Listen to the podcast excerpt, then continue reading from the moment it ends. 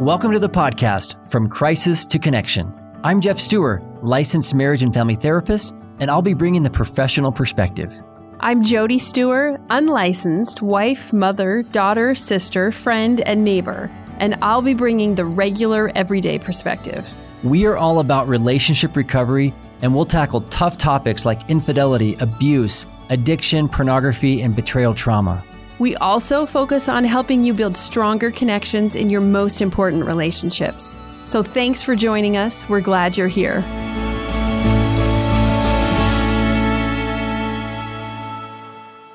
Welcome back, everyone. It's great to be with you once again. And today is going to be the second part of sharing different ways to improve the recovery process. In the last episode, I focused on helping the person who broke the trust, the recovering partner, as I might call them, things that they can do to improve their own healing and recovery process. And really specifically, some of the top things I see people doing that really make a huge difference in their growth.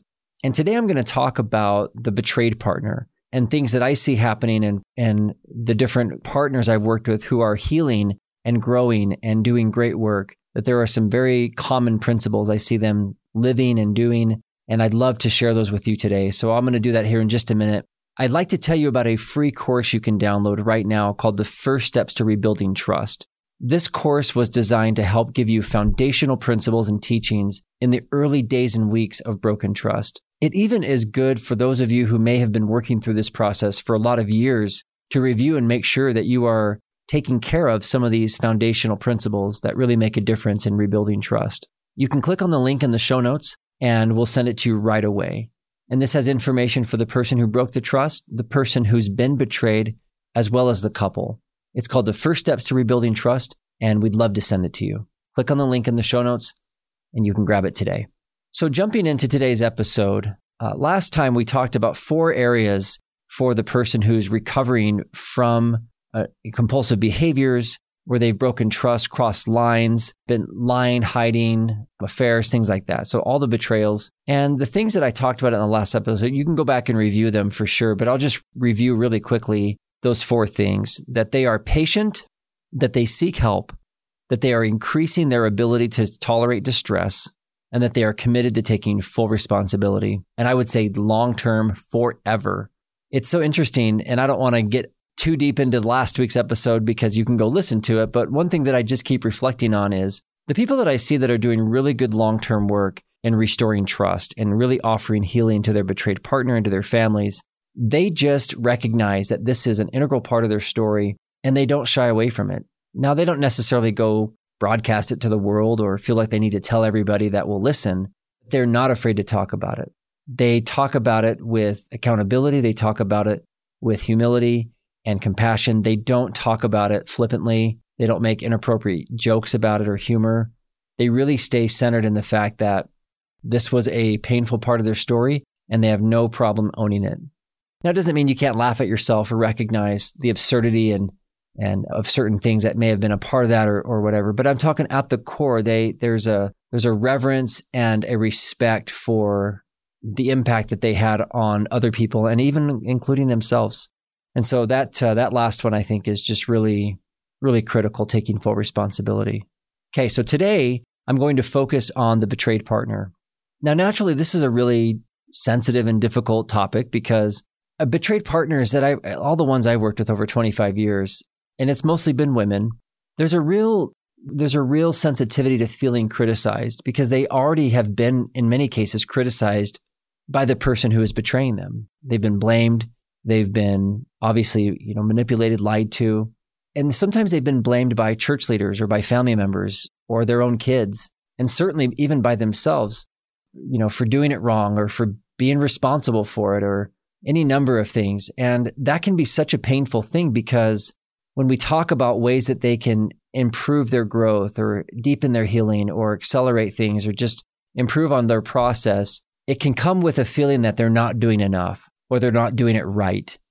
And this can trigger a lot of feelings of inadequacy, which a lot of them already feel. So if you're listening to this and you're a betrayed partner, I want you to know that you get to decide how much of this stuff you take in and apply, or even if you even want to listen to this episode.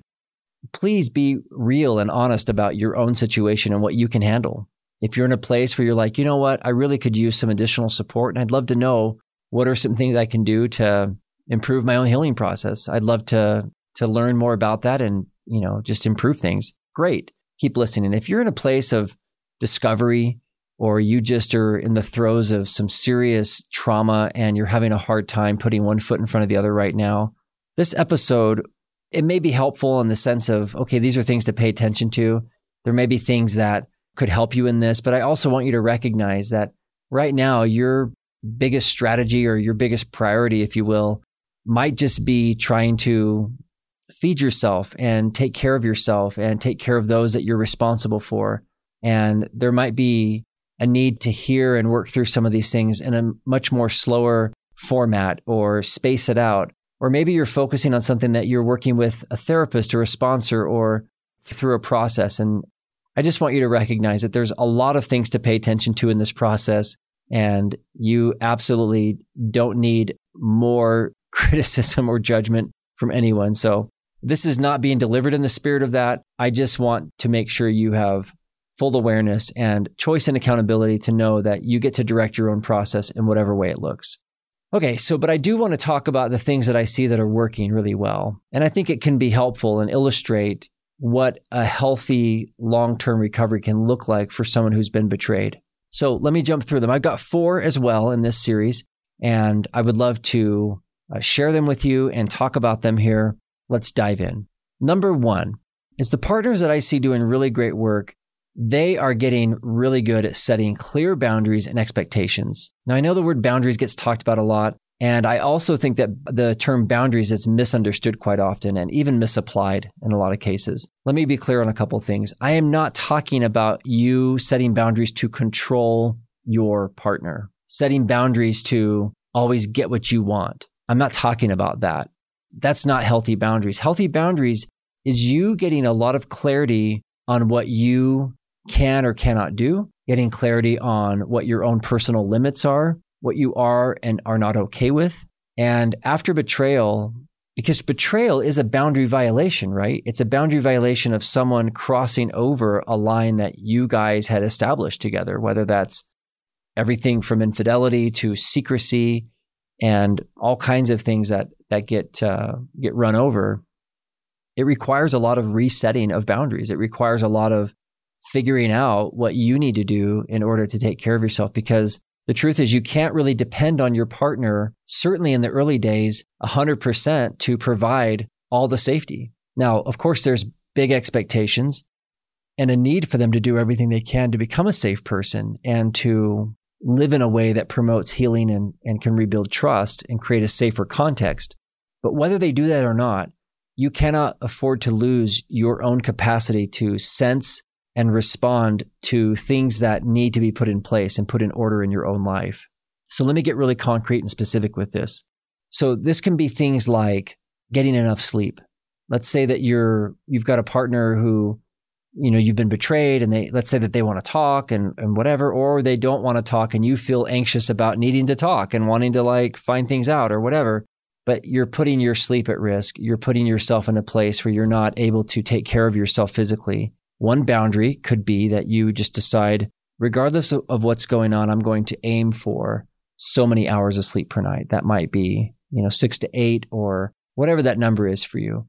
And regardless of what's going on around you, you are recognizing that you have to take responsibility for your own health, your own body, your own well-being. And that's not to punish anyone. That's not to control anyone. That's not to send a message. That's not to avoid anyone. It's just absolutely to do what's necessary to help you function your best.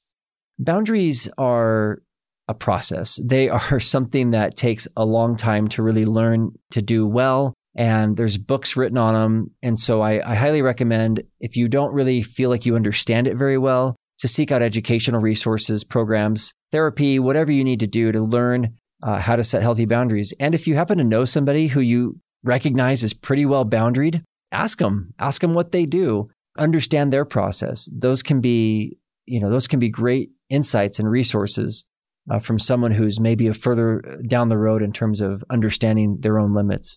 I know for me, just in my own life, I'm still refining and understanding just my own personal boundaries around taking care of myself, around some things I'm really clear on. Some things feel like they're, you know, unclear or maybe a moving target or depending on what's going on. So it's a very dynamic living kind of thing. But to live a life where you have no expectations, where you're just boundaryless, needless, wantless, is really setting yourself up for a tremendous amount of pain and ongoing suffering.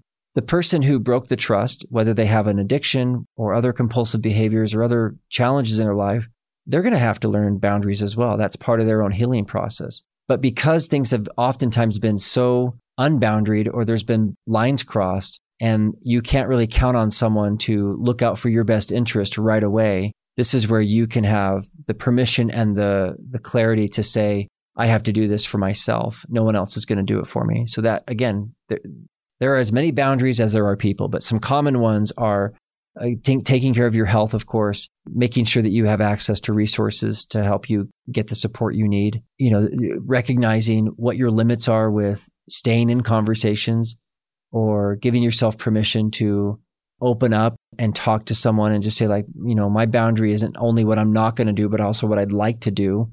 So boundaries are something that you can apply in lots of different situations, and people may respond poorly to them, and then you can evaluate if it's something you want to keep or maintain. Dr. Jill Manning has a great way of looking at boundaries, and she says, you know, sometimes it's about adding something, sometimes it's about taking something away, sometimes it's about keeping something. And so all of those can be boundaries, and it can really help you get your bearings and create order out of chaos. We could do 10 episodes on boundaries, so I'll just say that for now. And if you want to hear more about that, then just stay tuned. I'm sure there'll be more resources and content coming down in the future on boundaries, because it's something that I just think is so important. Okay, so the next one is number 2 is learning how to rebuild your own self-trust. And of course, we talk about rebuilding trust in the relationship, but before you can ever trust your partner ever again, you have to know that you can trust yourself. And what does that mean exactly? Well, first of all, to trust what you're feeling, to trust what you're experiencing. And you may be like, oh man, Jeff, like my feelings are all over the place. I don't trust anything. I trusted my partner and I felt this and they were doing that. So that's exactly my point, is that because your trust meter or your own gut or your sense of what's up and down and left and right all got turned around and scrambled, then you may feel like, oh man, I don't know what to trust. And that's the work that you need to do. And how do you do that work? Well, you start off by recognizing that you probably, looking back in your story, were right about a lot of things or felt a lot of things or sensed things. And so some of it is going back and making sense of stuff that you recognize actually lined up with what you learn now as the reality. But even in the present moment, just learning how to trust the fact that I feel hungry right now and I'm going to eat. I feel irritated, and so I'm going to stop this conversation. I feel lonely, and so I'm going to respond to that and call a friend. Recognize that you're going to feel something, you're going to respond to it, you're going to act on, and really give yourself a lot of permission to start rebuilding that trust with yourself is huge. You have instincts, you have feelings, you have thoughts that come up. And so often, betrayed partners, especially a lot of women, will talk themselves out of it because they feel like it's going to create problems or somebody's going to disagree or they're somehow in charge of managing all the relationships and they have to keep everybody happy or those kinds of things. And so it's really an opportunity for you to say, as Julie Hanks says, no one's ever died from disappointment. So you can learn how to trust yourself and respond to that. So this one builds on the previous one about boundaries. As you're rebuilding self-trust, you're starting to act on those, which will look like boundaries. It will look like you doing, not doing, or maintaining certain things. This is very difficult to do because the self-trust got all turned around. But I want you to start recognizing that you're not as far off as maybe you think you are. And ideally, as you start to get the truth from your partner, if they do a full disclosure or you learn more about what's going on, it will start to validate your story. But if you never get that, if you never get to hear from your partner, if you never get the truth, you still can guide and direct your own reality and trust what you feel. And even if something is off or doesn't turn out the way you had thought, or maybe you were like, oh, well, I was wrong about that, that's okay. This is all part of calibrating your ability to trust yourself. Number 3 is owning your own choice and believing that you are not powerless. So the betrayed partners that I work with that are doing really great work, they are really deeply connected to the fact that they have a choice, that they are not powerless to do anything. And I think of really extreme examples like, you know, the famous one, of course, is like Viktor Frankl in the concentration camp, where he recognized that he still had the power to choose, even though he was in a situation where everything had been taken from him. Being able to choose and know that you have the ability to think for yourself, to choose and to move forward is critical. The people that thrive the best know that they always have options, that they always have the ability to choose. And so this is an opportunity to really push back against the passivity of the temptation of passivity after you've been victimized by someone else's choices. Because what happens is, you know, somebody hurts you, and I'll just use a metaphor here. You get run over or you get hit by a car, totally not your fault. You had the right of way or whatever. And so all of a sudden you're on the ground, you're injured. And the choice to heal, the choice to recognize, I'm going to follow the instructions of the attending physician. I'm going to, in this, you know, metaphor, change my bandages. I'm going to do my physical therapy. I'm going to continue to look for ways to grow and heal despite what happened to me. I'm not going to passively lay there and just curse the driver and do nothing. Now, there's absolutely a time for big emotions, for trauma, for getting your bearings. There's absolutely space for all of that. And I'll never take that away from anyone or say that you can't have a very human experience. However, it's very tempting to stay there and believe that somehow somebody else is going to give you your healing. That is absolutely not going to happen. Because even if you were married to somebody who was going to fall all over themselves to repair every single thing they've ever done wrong, and they were going to be so accountable and compassionate and humble and just do all the work that's required, you still would not have the healing that you deserve and that you need, because they can't possibly know what you need. They can't possibly know what was lost or what you need to restore or what changed for you. So make sure that you don't justify long-term, don't stay in this place of, well, this wasn't my fault, so nothing's required of me. Make sure that you do everything to look at and understand your own reactions, understand your own reflexes and instincts. Look at patterns, look at things that you might be doing that are unhealthy, that don't serve you, that make things harder on you and those you love. Keep working, keep growing, keep learning, and recognize that regardless of what happens in your long-term relationship, you absolutely can create a healthier you and a healthier life. Now, of course, if you pair that with a partner who's working really hard in recovery and you're working together to try and rebuild your relationship, then the outcome's going to be even better because you're working with a partner, you're working in tandem, you're both joining forces to create something different and shape a different future than what you had. But the good news is regardless of what happens, you don't have to wait for anything to happen with your partner for you to start healing. You can own your own recovery, own your choice, and start growing immediately, even in the aftermath of trauma, even deciding to show up and start doing therapy, even to show up and read a book, even to show up and just pay attention to what your body needs. All of that is taking charge of your own healing. And the people that I see growing and changing and really making good progress in their betrayal trauma recovery are doing just that. Okay, number 4. The last one I've got today is breaking out of isolation. The partners that are healing and doing really good work, they are not doing this alone. It doesn't mean that they've necessarily told all their neighbors or they've even joined a 12-step group. There's something for everyone, but they've opened up their story to someone else, a therapist. They've opened up to a loved one, a trusted friend, a support group, a therapy group. They've brought other people into their process. They've opened up and allowed someone to witness them in their story. And that is so powerful because it really does decrease the feelings of craziness. It combats isolation. It offers up more ideas, and it creates even a mirror to some degree where you can see yourself a little more accurately so you can get good feedback about how you're doing and what you need. And it really just works well for our systems as humans. We need to co-regulate with other people. We need to know other people are there for us. Loneliness and isolation are so punishing to us physically and emotionally and spiritually. And so having that community, having that connection, even with just a few people or even one person to start off with, can make such a huge difference. So there's a lot to be said about who you should open up to, but there are some really safe places where you can almost be guaranteed that it's going to turn out well. And that's working with a competent, trained professional who understands betrayal and trauma. And then, of course, a lot of partner groups, support groups are really helpful. And those are places where people already understand these things, and you don't have to start and teach everyone how they're supposed to respond to you, and you don't have to do all the work to try and create that safe environment.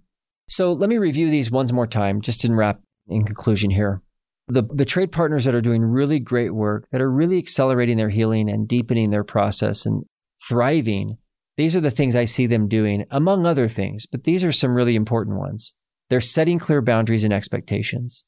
They're rebuilding their sense of self-trust. They're owning their own choices, and they refuse to believe that they're powerless. And then they are also breaking out of isolation and connecting to others.